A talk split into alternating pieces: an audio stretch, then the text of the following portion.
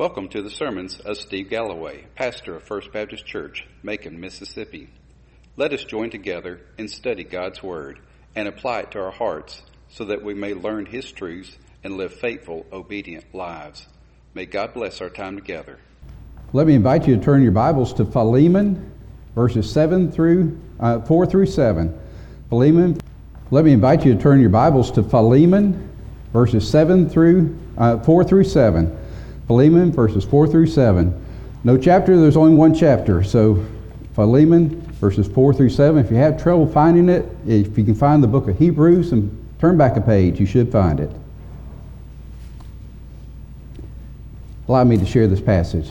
Philemon, chapter, uh, verses 4 through 7. I thank my God always, making mention of you in my prayers, because I hear of your love and of your faith which you have towards the Lord Jesus and towards all the saints. And I pray that the fellowship of your faith may become effective through the knowledge of every good thing which is in you for Christ's sake. For I have come to have much joy and comfort in your love, because the hearts of the saints have been refreshed through you, brother. Let's bow together in prayer. Dear Lord, open our hearts to these truths.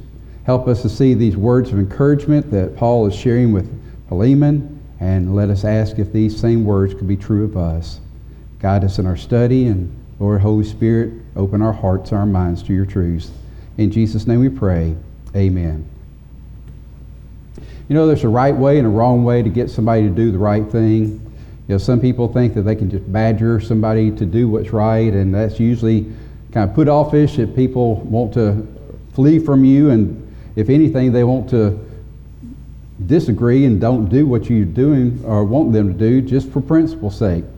But if we encourage, if we approach it in a positive way, typically we get a better result. Uh, my years working at Kroger, I, I worked with a guy, his name was Chris, and he would say this to me I'm going to let you do me a favor. Think about it for a second. I'm going to let you do me a favor. So he was trying to put a positive slant on you doing something for him. It made you think that whatever you're going to get to do was probably something good, whether it was or not. But, you know, we look at life and we say, you know, God, are we being used in this way to, to be encouragers to others, to, to help them to see that there's a right way and a wrong way to do things? Well, Paul knows the importance of setting the stage to encourage Philemon.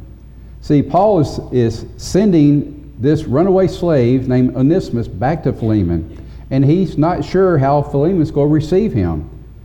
When Onesimus ran away from Philemon in Colossae, he, he did the 1,400 mile journey all the way to Rome, probably thinking he's just going to be able to blend in and start a new life. Somehow or another, he came across the path of Paul. Paul led him to Christ. Paul took him under his wing, began discipling him, and he became useful, worthy, worth it, worth something to Paul. So Paul really did not want to send him back. And so the whole principle of this book of Philemon is sending Onesimus back to his rightful owner, Philemon, and asking Philemon to send him back to Paul so that he could continue to be a, a ministry in Paul's ministry. And so that's really the question.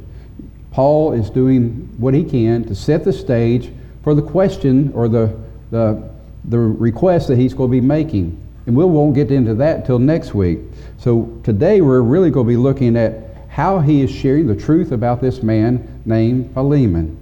And you know, Paul would not be lying because it's written in the Word of God. This is the inspired Word of God. So Paul is not making up things about Philemon just to try to butter him up and make him feel good about himself. These are actually things that Paul sees in Philemon. So as he shares these words of encouragement, his hope and prayers are that Philemon will be encouraged, that he will see God working in him, and that he will accept the request of Paul dealing with Onesimus. Look at the very first part of verse 4. I thank my God always for you. I thank God always for you. Now, there's no telling how many people came along Paul's path people that he had shared ministry with in one way or another. And Can't say that Paul had a prayer list of a thousand people he prayed for every day, but obviously, when people were in his center of life, as Philemon would be with this slave named Onesimus, he was actually definitely on his prayer list. So he, so he says, I thank God always for you. In other words, I am sit, simply spending time each day thanking God for who you are in him. So Paul definitely came across a lot of different people in life, some for the better, some for the worse. He met a lot of people along his uh, missionary journeys that ministered alongside of him, took care of him, helped him in all the things that he did, and at the same time, he came across some people that wanted to kill him, stone him, beat him, throw him in prison, wanted to end his life. But Paul definitely saw someone good in Philemon. So he looks at him, and as we continue this study, we'll see even more about Philemon. But right now, he is saying, I thank God for you. So he's seen enough in the life of Philemon, knows enough about him to say, I'm thankful for who you are, what you're doing, how you're being used for the gospel. So, as we go through this, I'm going to be asking some personal questions towards us, myself included. Who's thanking God for us? Is there anybody in your world that God is thankful for you being a part of their life? Are we ministering in the name and the power of our Lord in ways that others are thankful? Are we making a difference in other people's lives for the better? How are we allowing God to use us to show his honor and glory in the world around us? So simply, who's thanking God for us? Paul was thanking God for Philemon. Then the next part of verse 4 says he is praying for you, praying for Philemon. He's thanking God. That's one part of his prayer, but he's also praying for him. He knows that Philemon's in a difficult situation, especially now that he's sending his runaway slave back to him. But even without that dilemma, Paul knows that Philemon sees a lot of different things going on in Colossae. He's trying to minister, he's opened up his own home, so he understands the power of prayer. And so he is bowing on his knees, lifting up Philemon to the Lord knowing that it is the power of prayer that will do what God wants to accomplish here. So, if you've noticed in Paul's writings, he typically ends by praying for the many people that he's writing this letter to, and he also asks for prayers. So, really, there's a twofold part of this. What all could actually be accomplished in the work of Christ if we were more serious about praying for others? Think about that. If we truly were praying for the others that are actively serving the Lord, how much more power, how much more endurance would they have simply because we pray for them? Have you ever sensed somebody praying for you? I have. Not as often as I'd like, but I have. I pray that others sense my prayers for them. How many people are we praying for for God to do his good and perfect will in their lives? And so we move to verse 5. Because I hear of your love, the testimony of Philemon's love. Now, how does Paul know about Philemon's love? Well, there's quite a few different ways.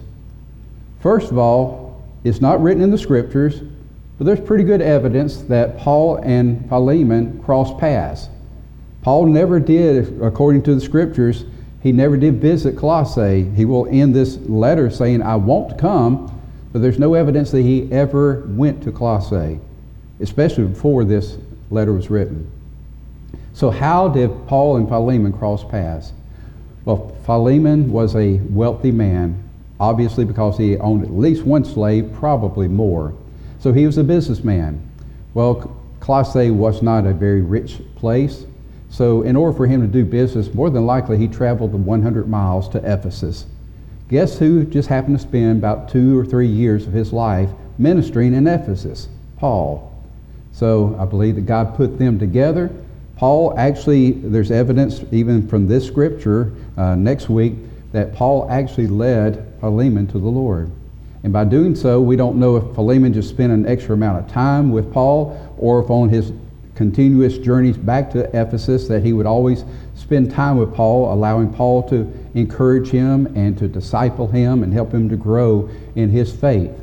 We don't know all that, but there's quite a bit of evidence that Paul and Philemon met while Paul was ministering in Ephesus.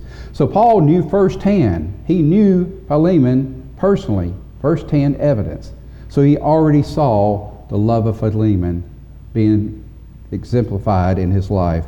Well, the second one is the testimony of a man named Epaphras. If you go back to the book of Colossians that we just got through studying, Epaphras had been the pastor there in Colossae, and he had left Colossae and traveled that 1,400 miles to find Paul to share with him the struggles that the church was going through dealing with some false teachers. Now, Epaphras actually stays in uh, Rome with Paul, and so now Paul has Epaphras in his home he is ministering alongside of Paul. And so Epaphras was conducting the services in Philemon's house because Philemon opened his house up for the church. So who better to know the heart of Philemon than Epaphras? Epaphras is right there with Paul. He has an eyewitness uh, testimony of how, how Philemon was conducting himself there in, in Colossae. Well, there's actually a third testimony his own runaway slave, Onesimus. He also traveled that 1,400 miles, came across Paul. Paul led him to the Lord. Paul discipled him. Paul did not want to let him go back, but he knew it was the right thing to do. Even though Onesimus ran away from uh, Philemon, there's really no evidence why he ran away. He may have just simply ran away wanting his freedom, which many of the slaves did, not because uh, Philemon was a cruel master. So Philemon had this connection with Onesimus. Onesimus knew Philemon.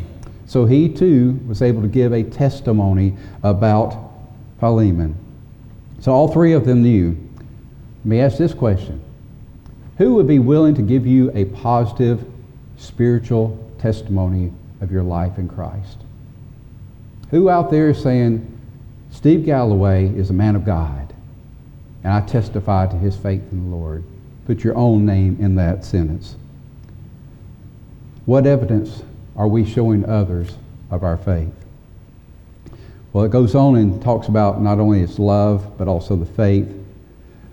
Let me reread part of verse 5. Because I hear of your love and of your faith. So we look and we see there's love and faith. Well, the word love here is that unconditional word, agape love. The love that God has for us, that He loved us so much that even while we were yet sinners, He sent His Son, Jesus Christ, to die for our sins. That's this type of love. So basically, what Paul is saying is, I see the love of Christ in you and also see your faith being lived out. So the two go hand in hand. You really can't have faith without having this love. See, this love is present because God is now living in us as His children. His love is in us to radiate out. And it radiates out as we live out our faith. We dealt with the book of James that talked all about living out our faith. And so that's what Philemon was doing. He was obviously living out his faith. And his faith was being seen in his ministry to others as well as to his Lord Jesus. So the Question is Is there ample evidence of our faith in the Lord? Do others witness us ministering in His name? These are tough questions, aren't they? We don't always think about them. We just kind of live our lives saying, well, we're Christians, and everybody knows I'm a Christian. I've been a Christian since I was nine years old. They know that. But what evidence is there that God is working in us and through us? Well, Paul sees it in two different ways. He sees his faith being lived out towards the Lord Jesus. We'll look at that.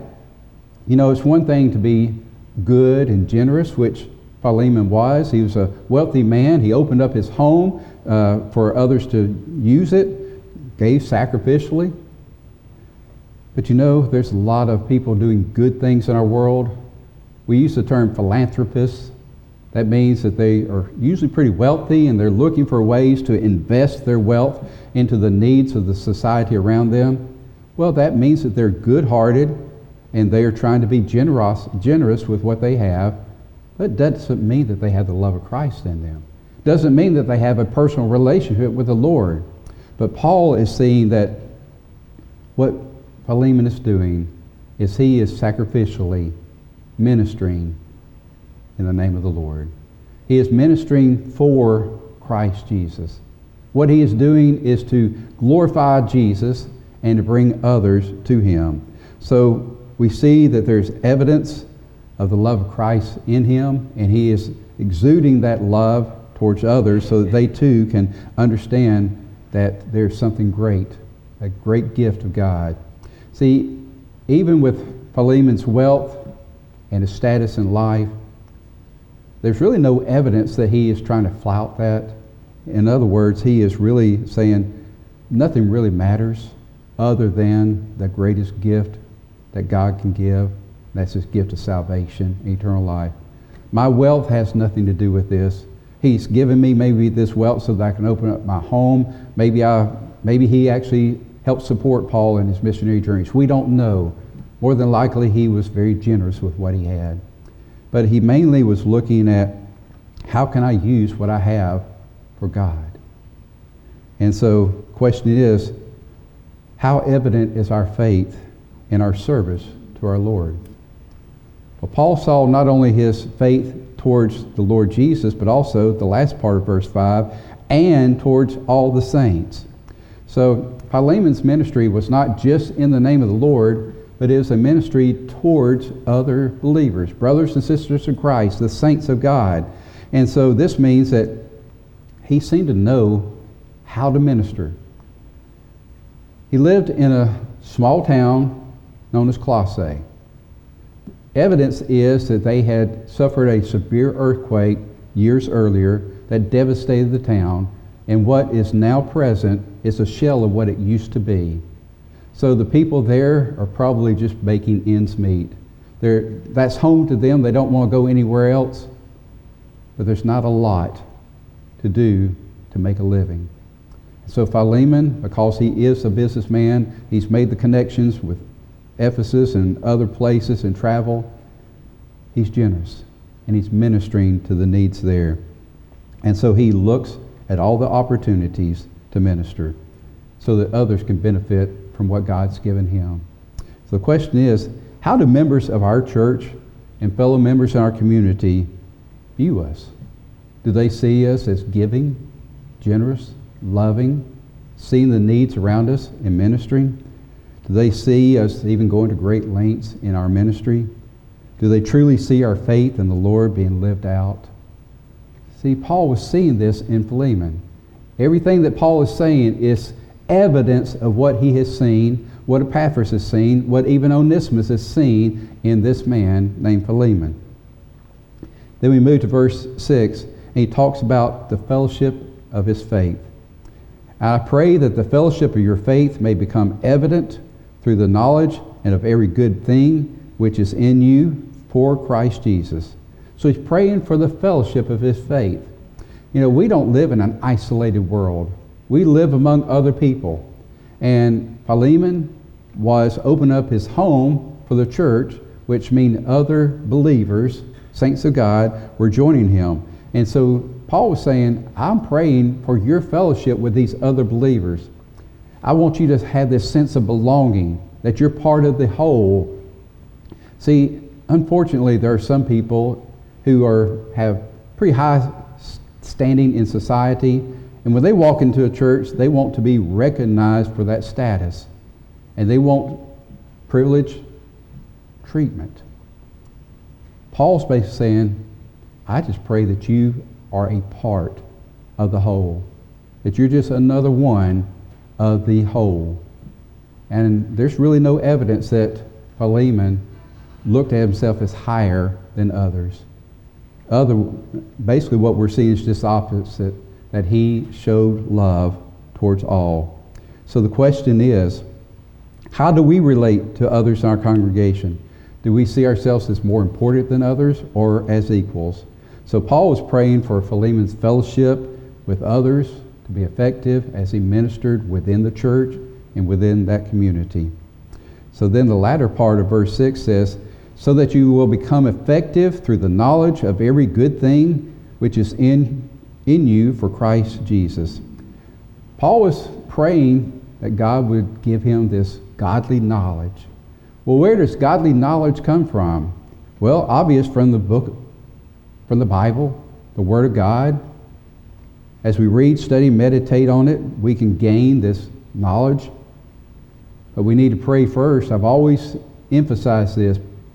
Before you pick up your Bible every day to read your scriptures, to read whatever the Lord's put on your heart to read and study and meditate on, pray first. Pray, Lord, right now these are just words on a page. I pray that you will make them alive in my heart and my soul. That as I read them, your Holy Spirit will help me to understand these truths and that you will help me to apply them to my life so that they're not just words, they're not just some teaching, but they are your life living in me. So that I think is what Paul is doing. He's praying for godly knowledge. And that only comes, as he says, that knowledge in you for Christ's sake. See, he already knows it's there because he knows that Philemon is a child of God, which means that he has the Holy Spirit in him. And the Holy Spirit is the one who gives us the wisdom, guidance, knowledge, and understanding of the Word of God as we read, study, and meditate on it. And so that's what Paul is asking and praying for. So we also need to allow the Holy Spirit to give us that wisdom, guidance, knowledge, and understanding so that we will always know what is good, righteous, pure in our lives and live it out each and every day. So when we're living out this knowledge, it is always to point towards Christ and not ourselves. So the question is, is Christ always honored by what we say, by what we do, even by what we think and desire? Pretty tough question to answer sometimes. Is all that we do, everything that comes out of our mouths, even what we're thinking and desiring, does it honor God? If it doesn't, then we need to surrender anew to the Lordship of Christ. So we look and we see that Paul has joy in knowing Philemon. Look at verse 7.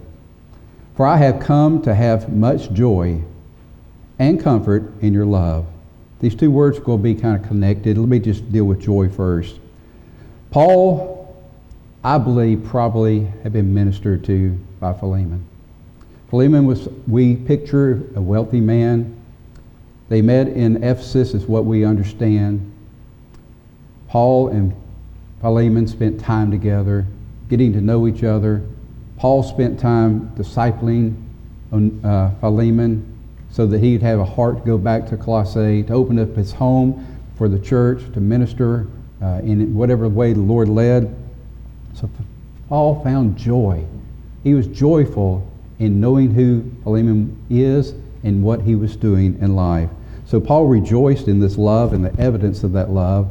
And this love, again, is the foundation of our lives in Christ. It's not just puppy love or, you know, being nice. It's the agape love, unconditional love. No matter what the cost is, no matter what the situation is, I'm going to love the same way that Christ loves. So without this agape love for all the people, uh, he'd be struggling. He wouldn't know how to give. He wouldn't know how to minister. But Paul rejoices that he sees this love in him. Then he says, I also find comfort. So not only did Paul rejoice in what he saw, but he also found comfort. I again believe that somehow Philemon probably ministered to Paul. We don't know if he did. I can personally see that while Paul was in Ephesus and Philemon would spend time with him, Philemon may have been one to give towards Paul's ministry. He may have heard, okay, Paul, you're heading somewhere else next. Let me give you some support so that you can take it along the way. Philemon obviously knew that Epaphras was heading to Rome to counsel with Paul to find out what can be done with the uh, false teachers in, invading their church. Could it be that he may have given him an offering to take with him or even words of encouragement? We don't know. The Bible's silent on that. But I can picture all those things happening. And Paul is saying, I've come to have joy and comfort in you and in your love. So, what's the evidence? Here's what he says Because the hearts of the saints have been refreshed through you, my brother. There's evidence that Paul is hearing, probably from Epaphras and even from Onesimus, that Philemon is ministering in such a way that the saints are being refreshed through him. He's lifting up the other believers in Colossae, lifting them up. I shared just a minute ago that they had gone through a tremendous earthquake. It rattled the whole, I mean, it pretty much devastated the whole city. And Colossae was not what it used to be. The people are probably just making ends meet. Philemon, I believe, was refreshing them, being an encourager, probably ministering financially, physically, whatever the way that God led him to do. And so the question is are we godly encouragers? Are we looking for the opportunities to minister in the name of the Lord? Doesn't mean that we have to be rich, wealthy, have a high status in life. Some of the greatest givers in life are the poor. Do you remember that Paul was collecting an offering from all the various churches that he ministered to so that he could take that offering to Jerusalem because the, the church in Jerusalem was under tremendous persecution and a lot of people would not do business with them because of their faith in the Lord instead of following the Jewish faith. And so he was collecting an offering. And one church, he really didn't expect them to give anything. But they gave an offering. And according to the scriptures, it says they gave more because they gave from their heart. And they were probably the least capable of giving. But they gave more because they gave from the heart. So, it doesn't matter what our status is, what our bank account is. God can use us to encourage, to minister, to bless, to bring comfort, to bring joy, love, by sharing our faith. So we just simply need to live out our faith each and every day allowing God to work in us through us to do His good and acceptable and perfect will. And as we surrender to Him each day, it is His Holy Spirit that will work in us and through us to do His good and acceptable perfect will. But when we do, when we surrender, it's no longer us living, but it is Christ living through us. I think that's really what Paul is encouraging Philemon. He's saying, Philemon, there's evidence. You're not just doing good things to be known for being a good doer. You're allowing God, through His Holy Spirit, to work through you to do great things. And I see it, and there's evidence of it, and I'm giving testimony of that evidence. So the question is is there any evidence in our own hearts, in our own lives, that other people are seeing that they could give a testimony towards us. Let's bow together in prayer.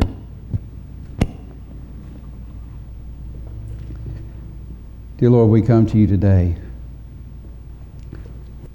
Lord, none of us could answer these questions the way we would like to. Lord, there are areas of our lives that we're not proud of. Sometimes we're too stingy with what we have. We don't want to share it with others, even when we see a great need. Or there's other times that we just don't want to be bothered. We're too stingy with our time. Or there's other times that we just are not looking for the opportunity to minister because we want to do what we want to do. Or Paul saw, saw something in Philemon that he rejoiced over. He saw Christ working through him in many different ways. He himself had witnessed it, others had testified to it, and there was great evidence that he was serving you faithfully. Lord, he was not a super saint. He was just someone striving to be obedient. Lord, help us to be obedient. Help us to be filled with your Spirit each and every day, surrendered so that we will know what you desire us to do, so that you will fill our hearts with your wisdom, guidance, knowledge, and understanding of your truths, and you will take control of our thoughts, our desires, our words, and our deeds, so that all that we do, all that we